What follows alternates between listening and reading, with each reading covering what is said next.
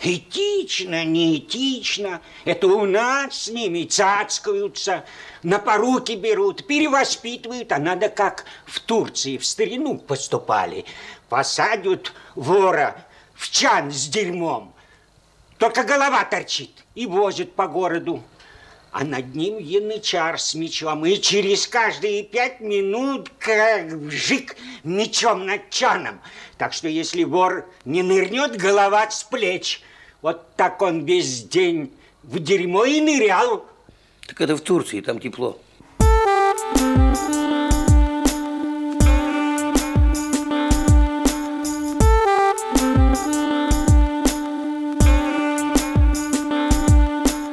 Этот выпуск начинать тебе, потому что четно я не могу начинать по религиозным соображениям. Всем привет, это подкаст «Крысиное товарищество», выпуск номер шестьдесят два. И с вами бессменные ведущие Лёша и Саша. Блин, это прям больно звучит, на самом деле, когда ты говоришь «бессменные Лёша и Саша». Ты что, не хотел обсудить? Да, в принципе, нет. Ну, пошли тогда по домам.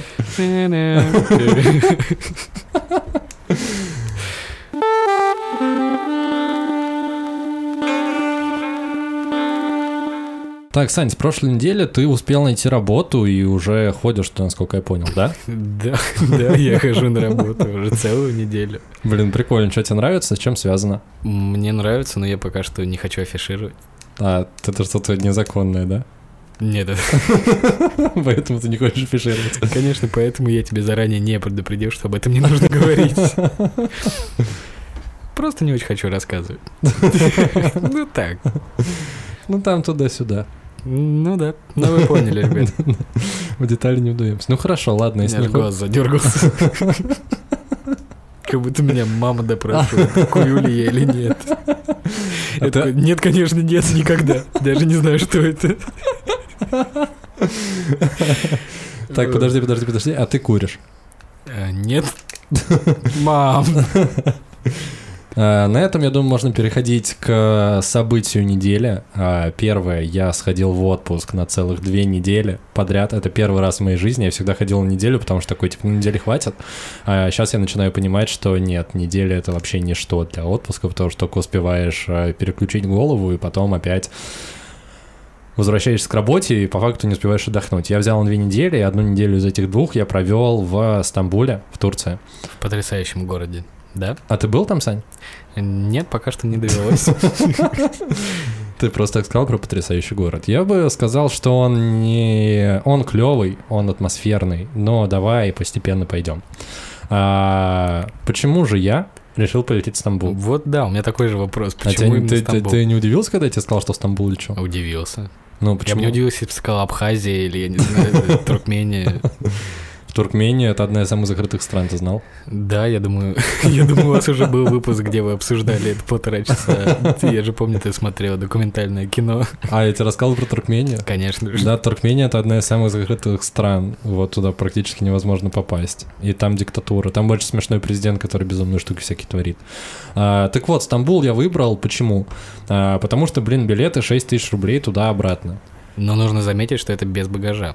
Это, кстати, очень большую роль играет. Слушай, для такого молодого мальчишки, как я, который ни с чем не связан и вообще нет никаких проблем, взял, блин, пять футболок, носки, трусы и все, погнали. А если бы там погода была бы изменчивая? Слушай, в этом прикол Стамбула, что погода там всегда плюс-минус одинаковая, и дождей почти нет. А вот, вот если бы ты захотел покупаться резко? Там море пятнадцать градусов. Там что, дают плавки? Я бы купил плавки. Это не проблема. Главное, это чтобы тебя в самолет пустили. С плавками. Я, кстати, еще брал с собой ноутбук, и мне все говорили, не бери ноутбук, потому что тебя не пропустят. По габаритам будет больше, и у тебя не пройдет рюкзак. Но в итоге то, что у меня был ноутбук, это меня спасло, потому что, кто не знает, если летишь Победой, это авиакомпания, у них там стоят такие металлические коробки, в которые ты должен запихнуть свой ноутбук перед посадкой на самолет, и если он влезает, то тебя пускают. Подожди, именно ноутбук, а не портфель полностью? А, рюкзак, да, я сказал рюкзак, ноутбук. Да. Да, имел в виду рюкзак. И из-за того, что у меня там был ноутбук, он нифига не влезал. И этот чувак, который пропускает в самолет на посадку, он такой, типа, у тебя там ноутбук? Я такой, да. Он такой, ладно, пофигу, проходи так. А ноутбук вообще, по идее, я знаю, Наташка так летала, она его в руках вообще держала. Ну, то есть это как телефон считается. Я да? не знаю, по какой градации. Не знаю, мне не сказали его вытаскивать, он сказал, просто проходи, хотя у меня, очевидно, рюкзак туда не влезал. Так вот, основное, почему я выбрал Стамбул, потому что это очень дешево, и если вы не знали, обвалился курс лиры за последний год на сорок процентов, ее стоимость упала на мировом рынке, и, соответственно, там все очень дешево. Ну, то есть прям максимально дешево, я удивился и потратил намного меньше, чем планировал изначально. Сам город на самом деле невероятный, просто потому что я такого, наверное, никогда не видел, ну, то есть там... Очень большой и резкий перепад происходит, если ты просто идешь по городу, то ты можешь идти двадцать минут, и типа вокруг тебя сначала просто гетто, которые прям, ну вот они ужасно выглядят, там супер узкие улочки, э, все завешено какой-то рекламой, все очень грязное, обшарпанное. Потом, хоп, дальше ты идешь по какой-то суперсовременной набережной, которая сделана с ливневками такими, которые в Москве не везде сделаны. Потом ты идешь, появляется какой-то храм десятого века, и потом ты сворачиваешь, и там какой-то, не знаю, су- супер э, такой лакшери, не знаю, мост из будущего. И вот это вот все в рамках двадцати минут ты просто прошел по городу. Это прикольно. Появилось ли у тебя какое-нибудь любимое место в, сам, в Стамбуле за это время? Да, одно появилось, и это просто... Это ресторан, наверное, да, какой-то? Нет, это просто случайная лавочка в случайном дворе. Но я на ней провел часов пять, наверное. В общей сложности или за один раз? За два раза. Вот. Ты просто сидел, любовался обстановкой? Я сидел, читал, слушал музычку, что-то писал. Я, кстати, вел дневник э, путешественника. Я никогда такое не делал. И вот э, тут достаточно прикольная фигня, когда ты каждое событие, которое с тобой происходит, записываешь. Я чуть позже поделюсь некоторыми наблюдениями оттуда. И надеюсь, это даст нам повод об этом поговорить. А, а эта лавочка, я на нее абсолютно случайно наткнулся. Там, а, там погода была отличная, типа реально плюс двадцать градусов и солнце. Я ходил просто в футболке и загорал.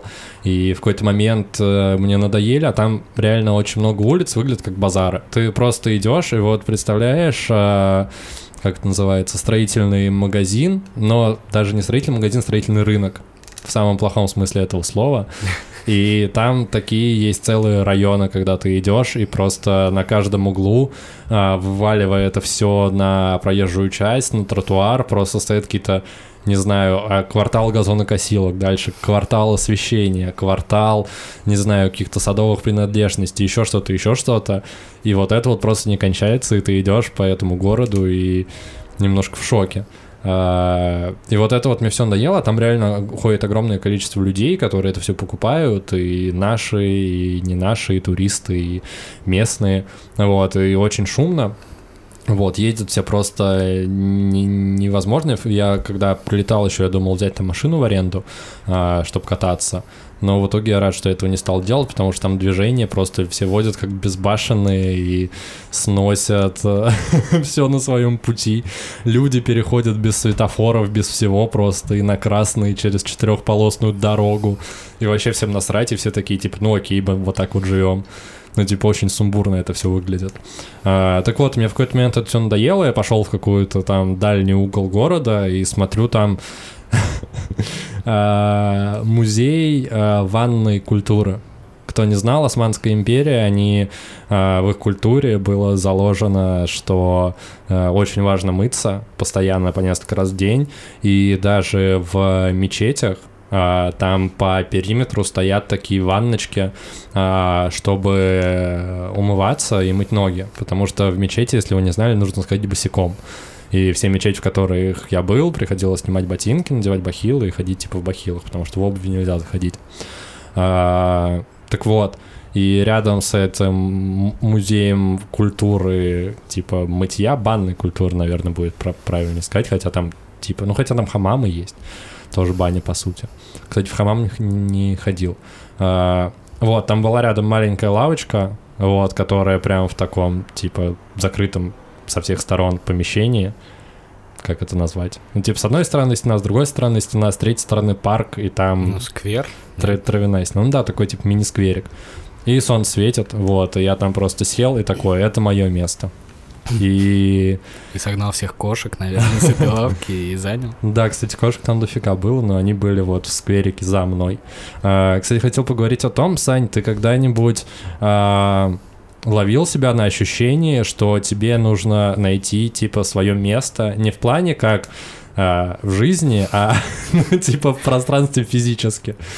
Ну, в Если я тебя правильно понял, то да. Ну, смотри, наверное, да. Типа, пример, не знаю, ты приходишь на какую-нибудь э, тусовку, ну, в незнакомую квартиру или еще куда-то. Ну, и ты хочешь найти место, где тебе будет комфортнее всего. Да-да-да-да-да. Ну, да, да, конечно. А по каким принципам ты это определяешь? Мне кажется, это животные инстинкты. Там, где тебя никто не достанет, не будет трогать.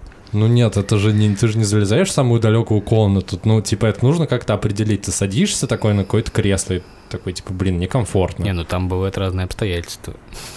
Ну то есть так я тебе абстрактно не нарисую эту ситуацию. Ну у тебя такое бывает вообще? Прихожу ли я на тусовки? Нет. Ты же меня знаешь, какие тусовки. Да не на тусовки, я просто тогда себя поймал на этом ощущении. Именно с этой лавочкой? Да, именно с этой лавочкой, что отсюда вообще не хочется уходить. Ну то есть, типа, если бы мне никуда не надо было, и там бы так и светило солнце, я бы там так и сидел, просто потому что это вот, типа, из всего Стамбула это было самое лучшее место, которое я вообще видел.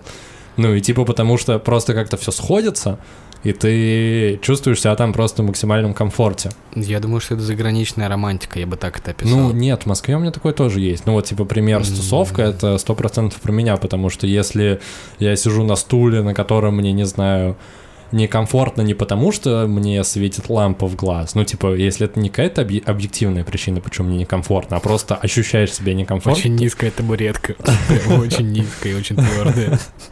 То я меняю, ну, типа, должны какие-то факторы сойтись, ну, чтобы да, ты конечно. Чувствовал себя по кайфу. Ну, мне кажется, это, в принципе, в жизни, а не только в обществе или на тусовке, или в каком-то городе. То есть тебе будет комфортно, если тебе будет комфортно. Ну, ты как-то все очень упростил, мне просто интересно было именно... Ну, слушай, я же заменяю Дамира или нет? Я же должен все по факту раскладывать и докапываться до сути.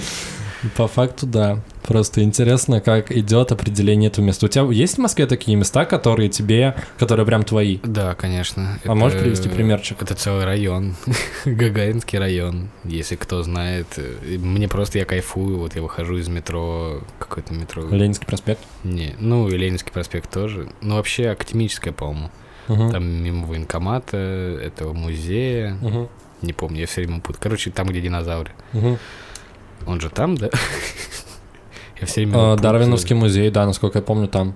Ну вот, ну главное, что там военкомат, вот. И парк очень крутой открыли.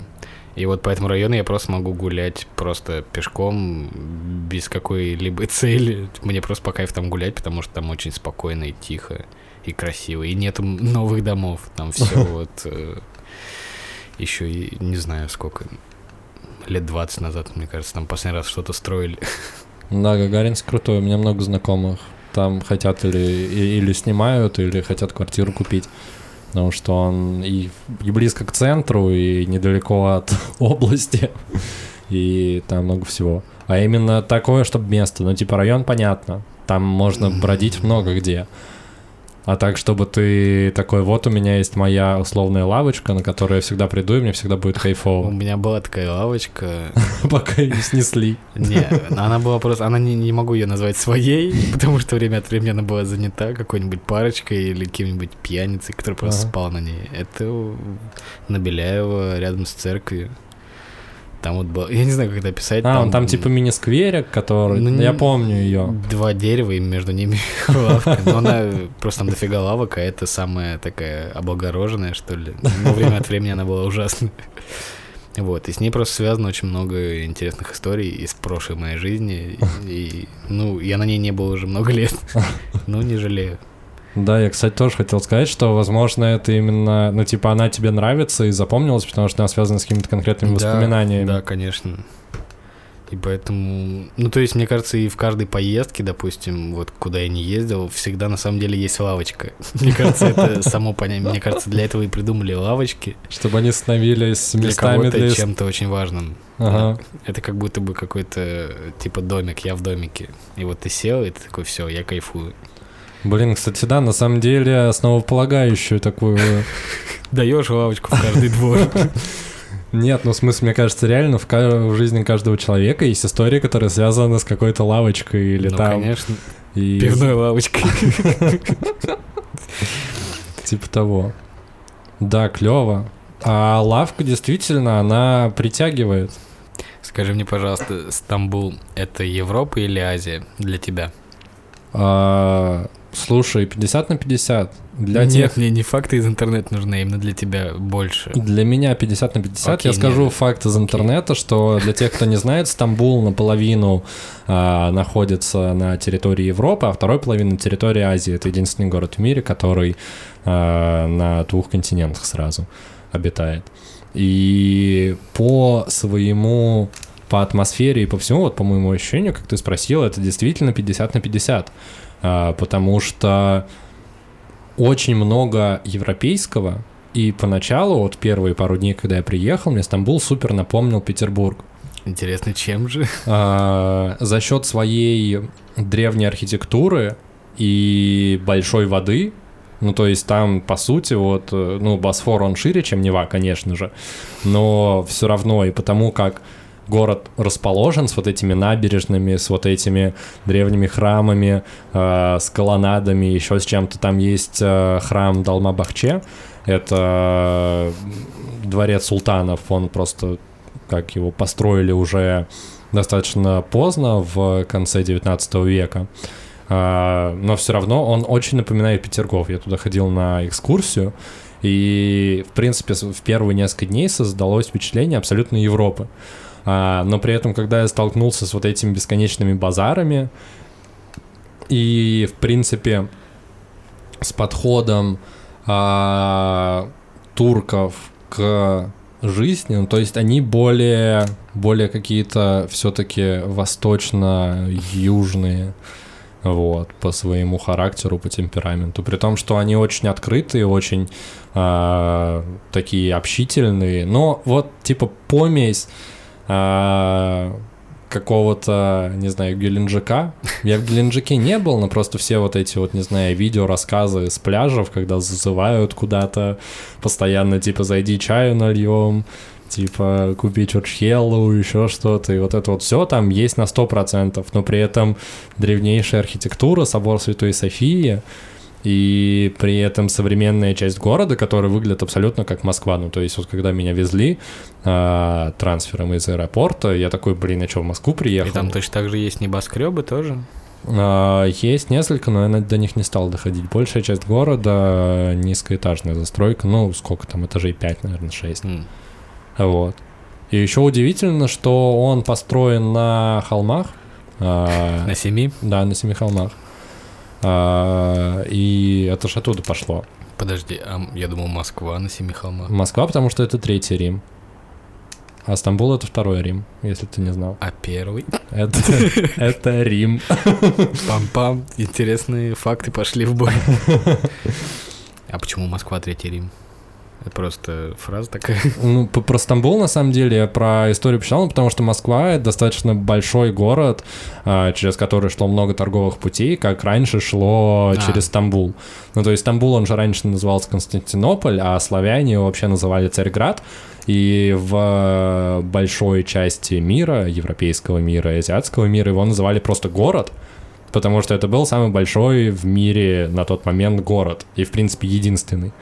Потому что в Стамбуле жило, ну, точнее, на тот момент в Константинополе несколько сотен тысяч человек, что было в десятки, в сотни раз больше, чем в самых крупных столицах остальных государств. Это был просто реально единственный такой огромный город. А, о чем я говорил? А, ну да, и поэтому его начали называть. Он же был центром Восточной а, Римской империи, пока его османы не захватили. И я очень проникся, в принципе, турецкой культурой, потому что я в свои предыдущие визиты в Турцию я никогда э, не посещал никакие их музеи. Я ездил на всякие э, развалины. Там был какой-то... как это называется-то, господи. Ну, короче, смотреть древнюю архитектуру. Вот, это так было. Очень древнюю. Да, очень древнюю. Еще я просто не помню конкретные... Ну, типа, где раскопки происходили? Да-да-да-да-да, типа того.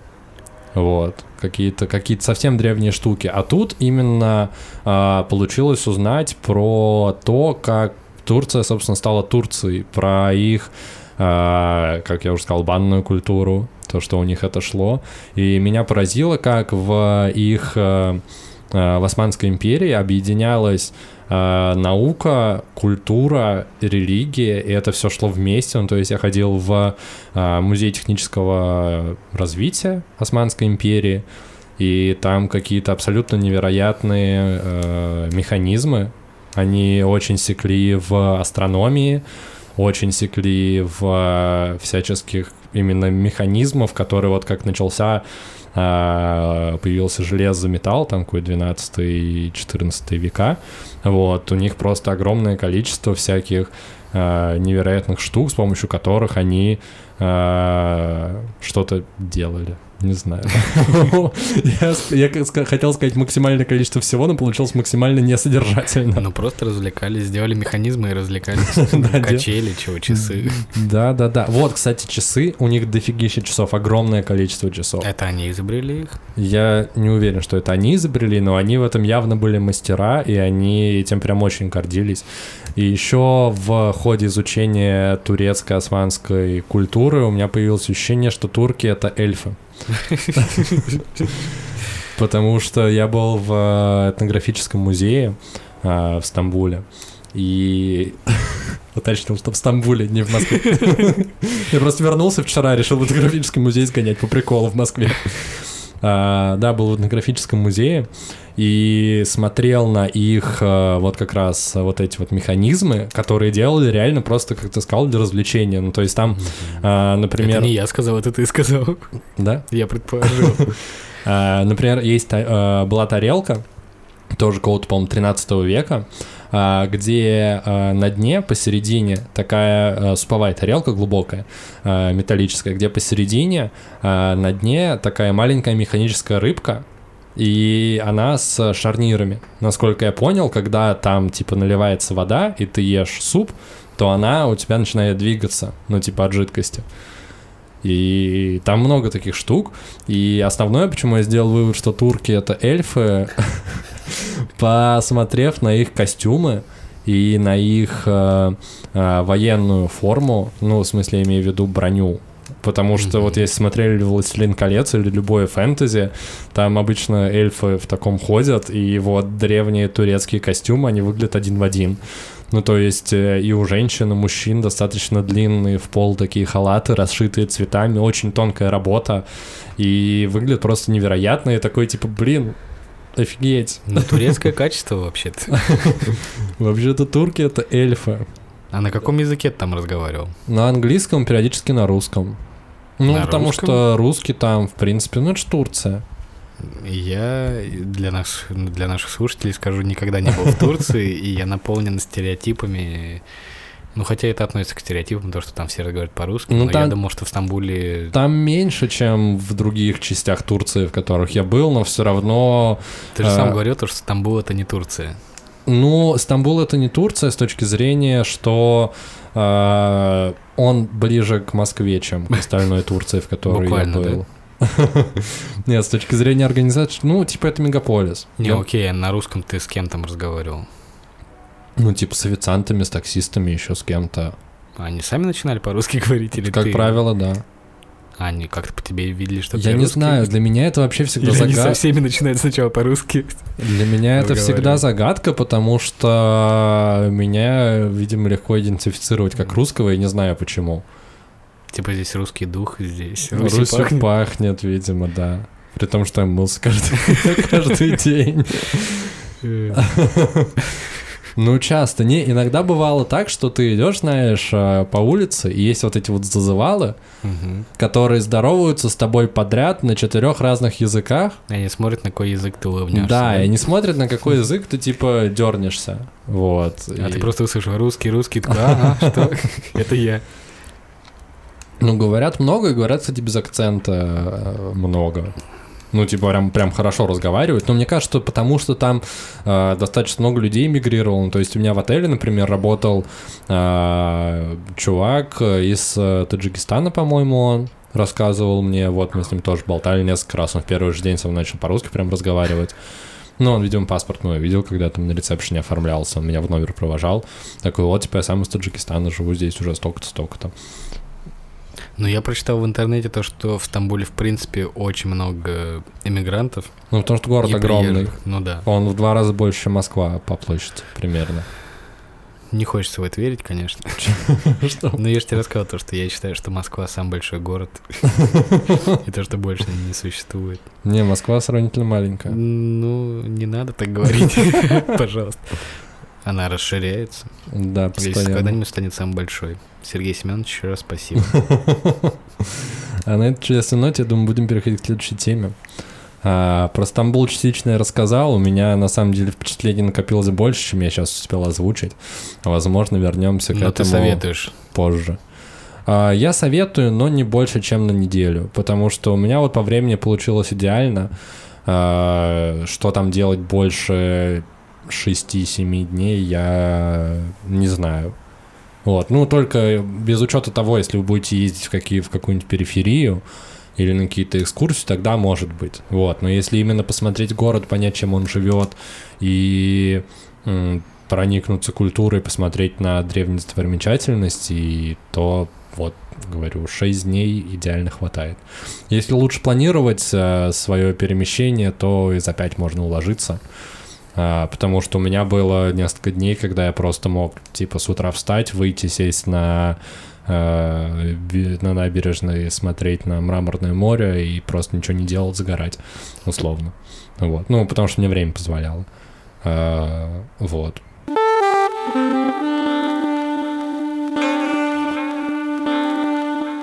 Сань, считаешь ли ты себя раздражительным человеком в целом по жизни?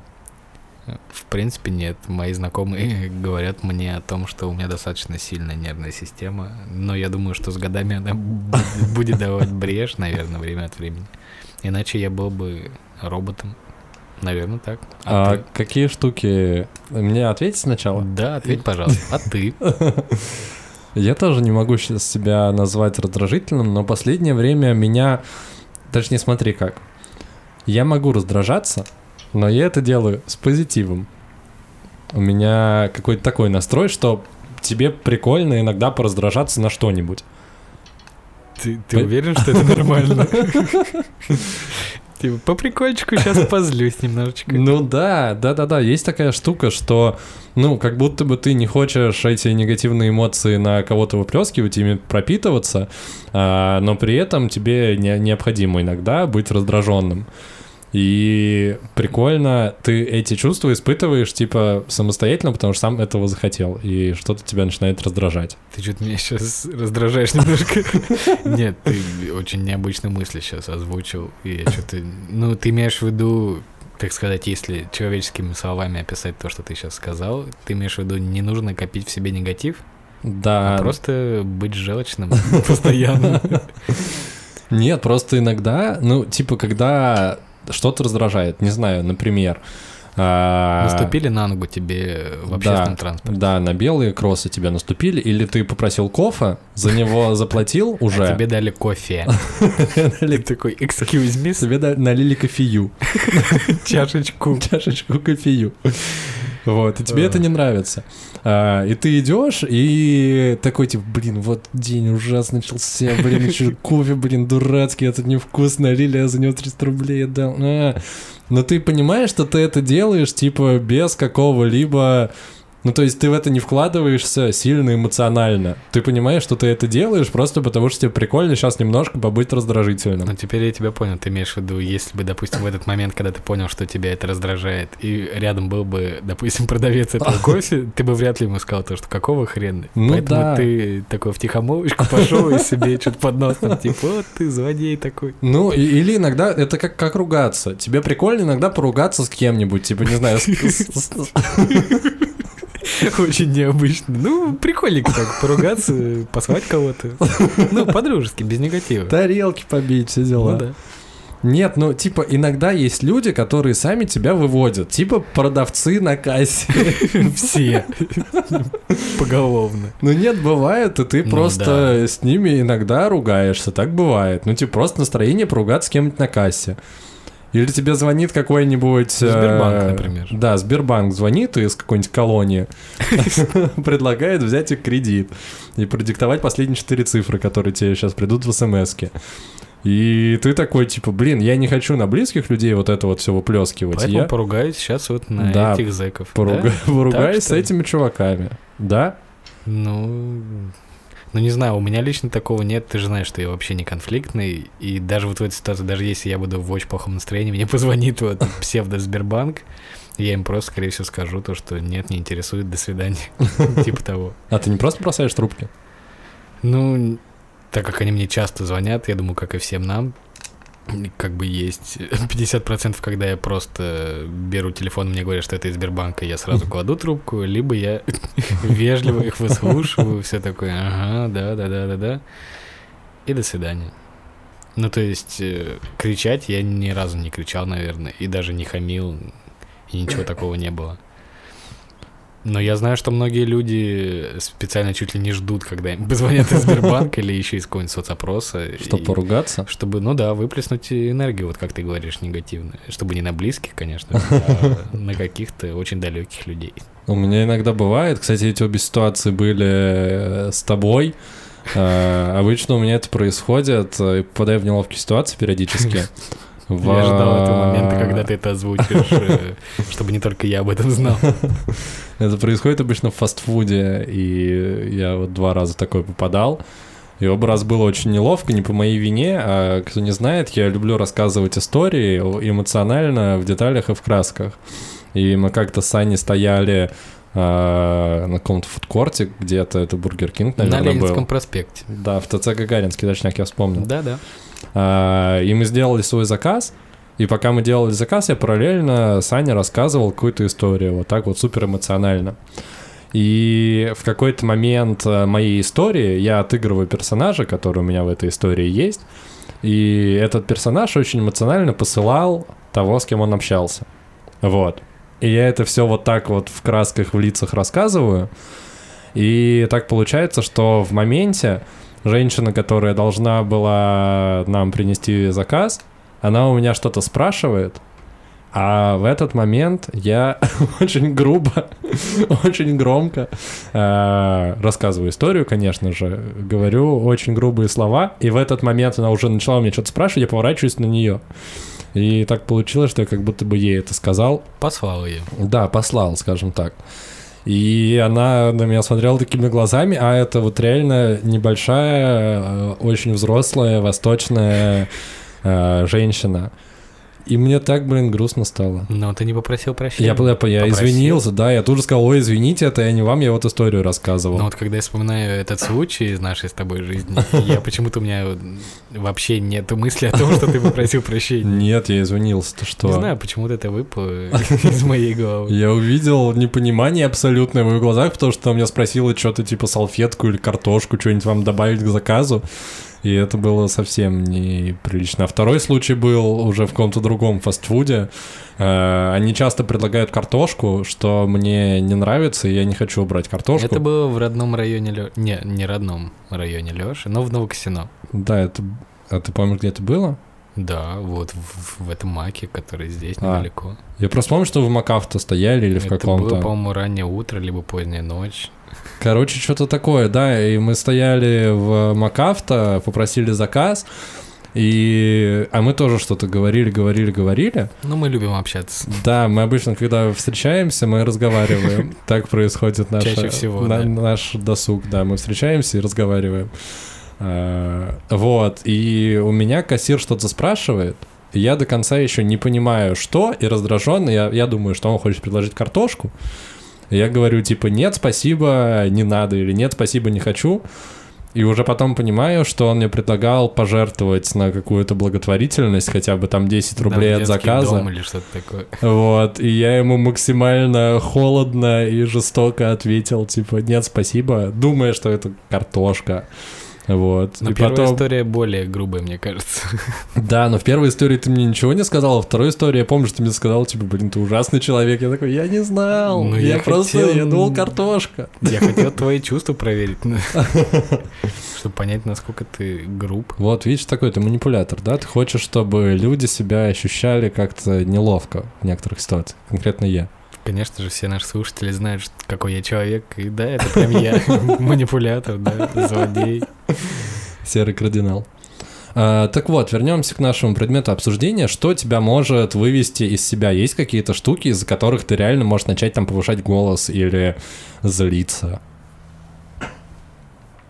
Я думаю, это возможно, наверное, если я человека о чем-то прошу, а он делает, он помнит о том, что я его просил это, допустим, не делать, а он это делает. Типа назло или ну, что? Ну, типа того, да. Ну, когда, наверное, да, когда назло. Ну, либо из-за тупости или из-за чего-то такого.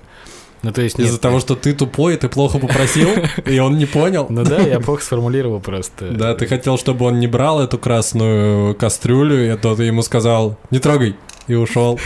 Убери свои руки от красной просто. А то он приходишь, наберет этот красную кастрюлю и такой, ты что, тупой? Синий. Да. И все, и, как бы, и уже все, конфликт. Да, конфликтная ситуация. Приходится увольняться и опять новую работу искать. Кто же знал, что он начальник. Вот, а так, в принципе, я не знаю, что... Ну вот, на данный момент у меня в жизни таких моментов особо не было, когда я... вскипал и просто взрывался. Ну, слушай, но при этом ты не тоже, ты не идешь на конфликт, не начинаешь ругаться. Нет. Я нет. помню, тебя очень бесит видеоигры. Вот в этих ситуациях ты реально ты можешь чуть ли не джойстик в экран кинуть. Ты немного, как сказать, приукрашиваешь, но компьютерные игры, да, могут меня выбесить. Ну, то есть... Мне кажется, ты просто... Мне кажется, в принципе, любые игры, ну, типа, что-то азартное, в этих ситуациях ты обычно выходишь из себя. Ну, да. Ну, потому, ну, это, наверное, из детства уже идет то, что... Ну, азарт, да. Подходящее слово. Блин, реально точно. Ты сказал, что нет таких ситуаций. Я вспомнил, что ты в ситуациях обычно, когда мы во что-то играем, или в настолки, или в покер, или еще во что-то, обычно тогда тебя легко вывести из себя. Ну, потому что это, скорее всего, момент, когда я расстраиваюсь. Когда, допустим, вот, допустим, в покер, когда мы играем, меня вы любите провоцировать. И в эти моменты меня вывести очень легко. Потому что я понимаю, что это идет чистейшая провокация. И я понимаю, что я, ну, бессилен в этой ситуации, потому что вы все против меня. Сань, ну ты тоже преувеличиваешь. Нет, вот тут как раз я вообще не преувеличиваю. Вы же хохочете надо мной иногда. Так мы всегда над всеми хохочем, это же суть в этом. В чем? Ну вот сейчас мы, например, над Дамиром хохотали постоянно. Ну, так это же Дамир. Ну, так это же ты.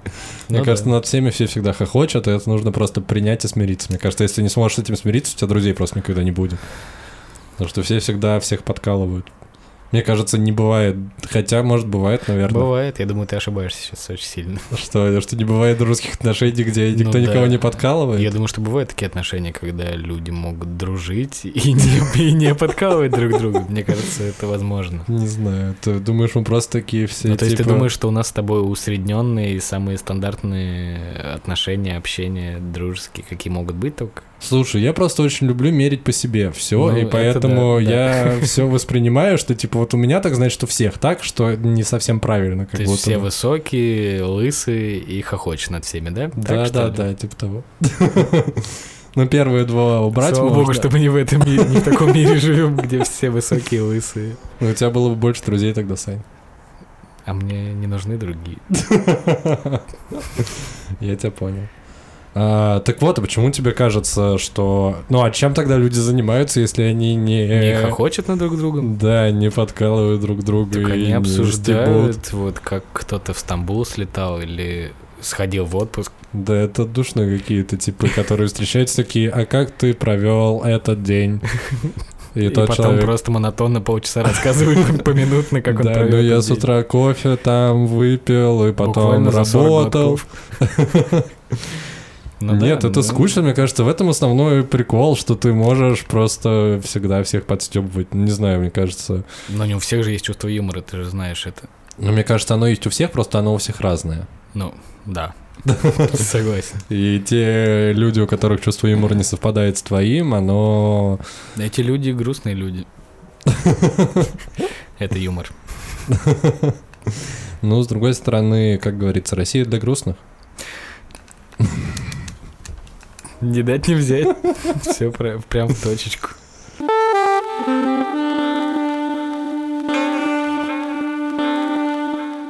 Вопросы Шрёдингера. Да. А именно тоже, будучи в Стамбуле, у меня, я летал один, у меня было достаточно много времени э, думать всякие мысли, и вот к чему я пришел. Э, что есть некоторые вопросы, я их обозвал вопросы Шрёдингера, э, отсылаясь к коту Шрёдингера. Для тех, кто не знает, кот Шрёдингера — это такая логически противоречащая всему штука э, про кота, который находится в вакууме, и он... находится в так называемой суперпозиции, а именно есть коробка, которая, как я сказал, находится в вакууме, и в коробке есть яд, который в какой-то момент должен распространиться по этой коробке, и значит, кот умрет. И, соответственно, поскольку на коробку никакие факторы не влияют, и мы не знаем, не можем посмотреть внутрь этой коробки, мы не знаем, в данную минуту кот жив или мертв, потому что мы не можем отчитать, когда капсула с ядом раскроется. И, соответственно, в этот момент, если вот такие вот такая гипотетическая, гипотетическая ситуация возможна, кот, он одновременно и не жив, и не мертв, находится в суперпозиции. И, соответственно, я пришел к тому, что есть вопросы, на которые нет ответа. Ну, объективно. Блиц. Несколько вопросов, которые ты не сможешь ответить. Просто буду молчать. А, так вот, есть всякие экзистенциальные вопросы, на которые а, ты не можешь найти ответа, потому что ответов как будто бы слишком много. Ну, типа там, что такое любовь и, и так далее. А, соответственно, все эти вопросы, они... На них есть огромное количество ответов, а, и как будто бы нет ответа. Но при этом каждый человек может для себя найти устраивающий, устраивающий его ответ и э, тем самым найти для себя это решение. И прикольная фишка, что если ты э, встречаешь людей, ответ на, у которых ответы на такие экзистенциальные вопросы сходятся с твоим, то тебе с ними комфортнее общаться, потому что они подходят тебе по мировоззрению. И через вот такие вот вопросы Шрёдингера а, ты находишь себе плюс-минус какое-то окружение. И это прикольно. Понимаешь, о чем я говорю? Допустим, да. Да, просто классная штука, которой хотел поделиться. И есть ли у тебя какие-нибудь вопросы, на которые как будто бы невозможно найти ответ, но ты ответ этот нашел? Ну, как то про любовь, например. Ну, типа, что для тебя любовь, условно? Или что для тебя счастье? Какая-нибудь такая штука? Нет, окей, для себя я знаю. Для меня какой ответ на эти вопросы? Нашел ли я в ком-то отклик? Угу. Или... Ну, да. А mm. можешь сказать ответы на какие-нибудь из этих вопросов? Что такое любовь? Ну, да, для тебя. Это когда у человека взгляды на жизнь и на будущее схожи с твоими. И вы друг другу нравитесь и любите. И это очень сложный вопрос, что такое любовь. Любовь — это слово. Могу так сказать. Ну, а если это как чувство любовь? Ну, то есть, ну, допустим, ладно. Я могу сказать, что я полюбил человека, когда я понимаю, что я хочу провести с ним всю свою жизнь. То есть, как бы он меня не бесил и не раздражал, если даже он кот. И я готов с ним провести всю жизнь. Для меня вот это любовь. Ну да, в целом близко с моим ощущением. Не-не-нет, не клони в эту сторону. Нет, я слишком долго слушал твою теорию, чтобы вот так вот сейчас обжечься. Так, ладно. Второй вопрос. Да, про счастье. Это еще сложнее вопрос. Будет какой-нибудь момент, когда будет попроще вопрос? Нет, я на самом деле хотел вернуться к тому, что мы обсуждали до этого, как ты сказал, что находишь ли ты этот отклик в людях. Да, но вот именно любовь, наверное, Но это все размыто все равно. То есть прям вот четко, как у меня, такого понятия. Ну, я, я людей особо так и не спрашивал. То есть как ты меня сейчас спрашиваешь, глядя в глаза, прям, что такое любовь? Я так у людей не спрашиваю. То есть даже в отношениях, которые у меня когда-либо в жизни были, я даже не помню, спрашивал ли я у девушки. Блин, серьезно? Ну, а ты спрашивал? Да. Мне даже очень интересно, и как они реагировали на это. Ну, слушай, по-разному. И как будто бы всегда они были недовольны этим вопросом. Мне кажется, удивительно, что они были недовольны. Почему? А что, это душно достаточно? Это да? Юмор был сейчас. То, что, ну, смотря в каком контексте ты это спрашивал. Да вот примерно как с тобой. Ну, типа, вы записывали подкаст? Ну, записи только не было, но я такой, типа, вот, я придумал вот такую вот концепцию, она у меня вот так в голове устроена, что ты про это думаешь, и вот. Не, ну я имею в виду до этого, допустим, вот вы сходили в кино, там, не знаю, досуг вместе провели, и вот вы вечером в такой уютной обстановке. Нет, ну ты описываешь какое-то первое свидание, имею в виду, я, типа, не на первом же свидании это спрашиваю, а, типа, спустя какое-то время отношений. Ты, ты думаешь, такое свидание только первым, может быть? Типа, оно слишком идеально, чтобы повторяться. Нельзя смотреть кино слишком часто в отношениях. Да, думаешь? Братан, это тоже юмор. Я а... хотел подыграть, чтобы как-то не добить в конце. Нет. А что ты думаешь, это странно? Нельзя такое спрашивать, да? Мы с тобой уже пришли к мнению, то, что мы с тобой очень странные парни в том плане, что мы очень любим дебильные вопросы задавать, которые мы можем даже в этот момент, когда мы задаем этот вопрос... Уже можем... понимать, что это плохая что идея. Это просто яму сами себе копаем, но... но интересно же, блин, узнать. Да. И это, кстати, странно, что все люди так странно. Это, это может, не они странны, может, это мы странны. Нет, так я к этому и веду, то, что мы странные, скорее всего. Да нет, не думаю. Мне кажется, это абсолютно нормальный вопрос. Согласен, просто они все странные. Эти десятки, сотен людей странные, а мы норм. Не, меня я просто, не знаю, ну, правда странно такое спрашивать. Я понимаю, что это странный вопрос, на который очень сложно ответить, но, типа, ты же можешь какими-то ощущениями поделиться, как не, ты ну, сейчас окей, это вот видишь. Ты, допустим, эту девушку спросил прям напрямую, что для тебя любовь. Следовательно, когда ты задавал этот вопрос, у тебя был какой-то в голове ее ответ, который тебя бы устроил. Да нет, мне скорее было просто интересно узнать, как человек на это смотрит. То есть у тебя в голове не было даже никаких предположений, что она ответит? Нет, откуда они могут быть, если у всех разный ответ на этот вопрос? Кто-то вообще говорил, что типа, блин, любовь, что такое любовь? Любви нет. И ты такой, типа, блин, прикольно. Прикольно. Ты где таких девушек находил, друг? Ну, бывали такие случаи. То есть у вас с ними была не любовь, а просто дискуссия, да? Ну, типа, да. Не свидание, а дискуссия. Ну, вот такие же штуки. В какой другой ситуации ты можешь об этом узнать, не спросив напрямую? Ну, типа, мы бы жили и жили, ты бы никогда не узнал, что этот человек такой, типа, любовь нет, вообще любви нет, типа, это все фигня. А вот так вот я спросил и потом узнал. А потом оказалось, что я задаю много скучных вопросов, мы расстались. Прикольно было. Ну вот, это горькая правда. Что именно? Да все. Не, ну то, что ты мог бы этого и не спрашивать. Ну, в теории можно из-за этого и расстаться с девушкой. Что, что она тебе сказала, что любви нет? Ну, типа того, да. То, что ты у себя в голове мог уже, допустим, вы вместе встречаетесь, общаетесь, у вас все устраивает, потом задаешь этот вопрос, а она такая... Да мне просто нравится с тобой общаться. Ну, и нет. Это же неплохо. А ты у себя в голове за этот месяц нарисовал уже то, что да ё-моё, ей так будет идти моя фамилия. Это просто божественно, я люблю ее. А она такая, нет, этого не существует. Да бред, ты чё, клоун. Ну, ты тут немножко связал все в одну кучу. Ну, я, я понимаю, да, конечно. Ну, то есть, я, до абсурда довел. Я понимаю, о чем ты говоришь, но, типа, я на это абсолютно нормально среагировал. Мне, наоборот, было интересно пообщаться с человеком, который вот так считает. Но, типа, я так и не понял, что там, типа, если не любовь, тогда? Ну, типа, как такового ответа я не получил. Но, типа, я получил ответ такой, что э, это слишком сложный вопрос, на него но нет ответа. Да, да, да. И ты даже у тебя, извини, что я перебиваю, у тебя в голове, допустим, я вот тебя спрашиваю, что такое любовь, у тебя в голове, я уверен, что именно на этот вопрос все по-другому складывается, не так, как ты мне даже будешь говорить. Ну, то есть у тебя в голове есть представление определенное, оно даже не словами выражено, а какими-то чувствами, скорее всего. Угу. А когда ты пытаешься это в предложение связать, то получается, что ты какой-то реферат прям такой скучный, то, что это вот такой фактор, такой, такой, прям все четко.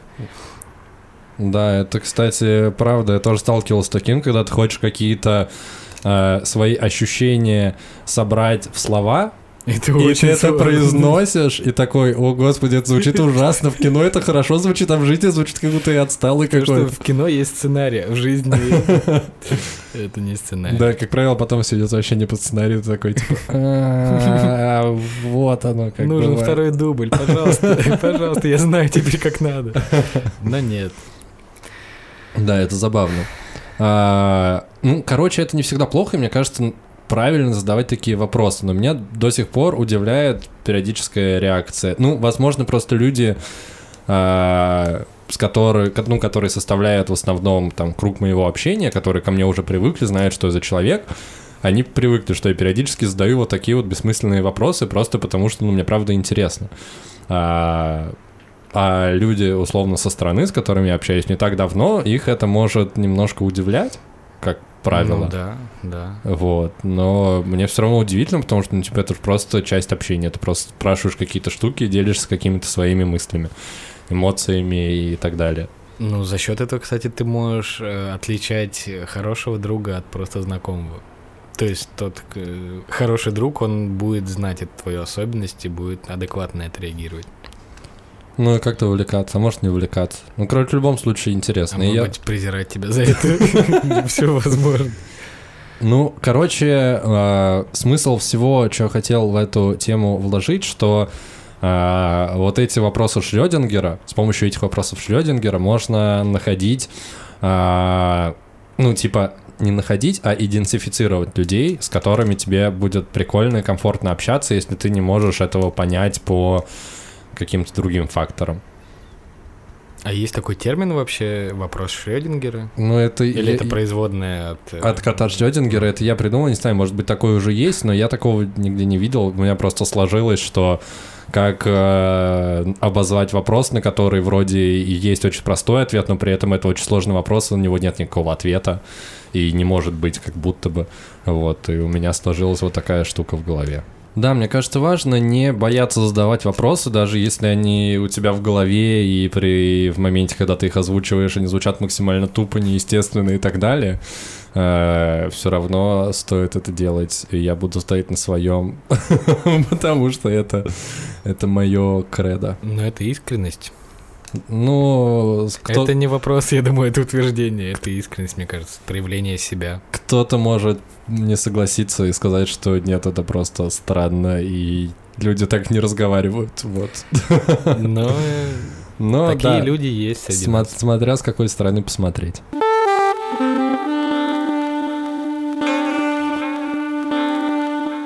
Это был подкаст «Крысиное товарищество», выпуск шестьдесят два. Да, с вами были его практически бессменные, но иногда все-таки сменные ведущие Лёша и Санёк. И Дамир тоже был с вами, он приложил руку к монтажу этого выпуска. И... Так что он все равно с нами в наших сердцах. И тем не менее, такой получился выпуск. Сань, что скажешь? Тебе в прошлый раз понравился больше или сейчас? Что скажешь? В этот раз было более стрессово, да? Чуть-чуть. Тебе не показалось? Да, ну, стрессово то, что рядом со мной сидит человек, который совсем недавно был в Стамбуле, а так, ну, типа, заграничный какой-то ковбой. Ну, кстати, тест я сдал, не надо. Да, ты думал, я так завуалировал? То, что, ну, хотелось бы каких-нибудь подтверждений, бумажек там, не знаю, ну, поспокойнее, чтобы было, чтобы я не бесился. А так, каждый наш выпуск, когда я к вам прихожу, он уникален.